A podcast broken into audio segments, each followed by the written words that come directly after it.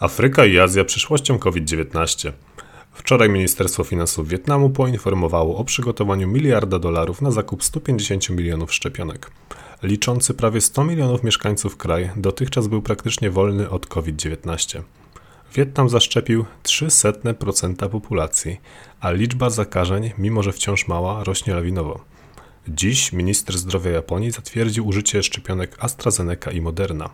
Dotychczas, używając Pfizera, Japonia zaszczepiła prawie 2% populacji.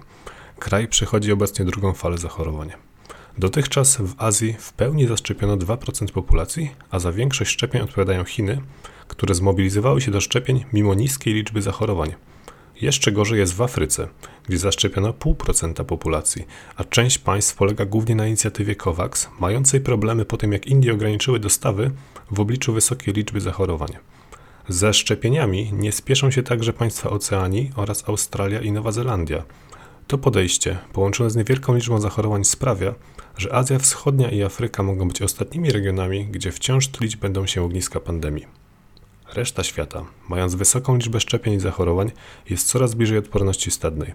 Dotychczas w Ameryce Północnej w pełni zaszczepiono 24% mieszkańców, w Europie 13%, Ameryce Południowej 7,5%. Tu wyróżnić należy Chile, USA, Wielką Brytanię, Węgry oraz Serbię. Ostatnie trzy to europejskie państwa niestosujące się do zaleceń Europejskiej Agencji Leków, które osiągnęły znacznie wyższe tempo szczepień od Unii Europejskiej.